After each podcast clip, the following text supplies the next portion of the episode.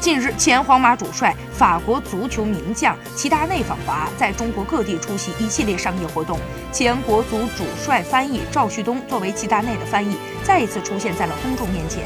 提及赵旭东这位前国足主帅，佩兰的翻译在网上人气相当的高。二零一五年亚洲杯，中国队击败沙特之后，赵旭东兴奋的手舞足蹈，面对摄像机拿过话筒，充满镜头感，用慷慨激昂的语调把佩兰。对比赛的总结神气活现地翻译出来，因为长相酷似郭德纲，加上丰富的面部表情，常让人忍俊不禁。夸张的肢体语言、标志性的场边手舞足蹈的动作和爽朗的性格，妙语独著的谈吐，让他成为了网民心中的网红。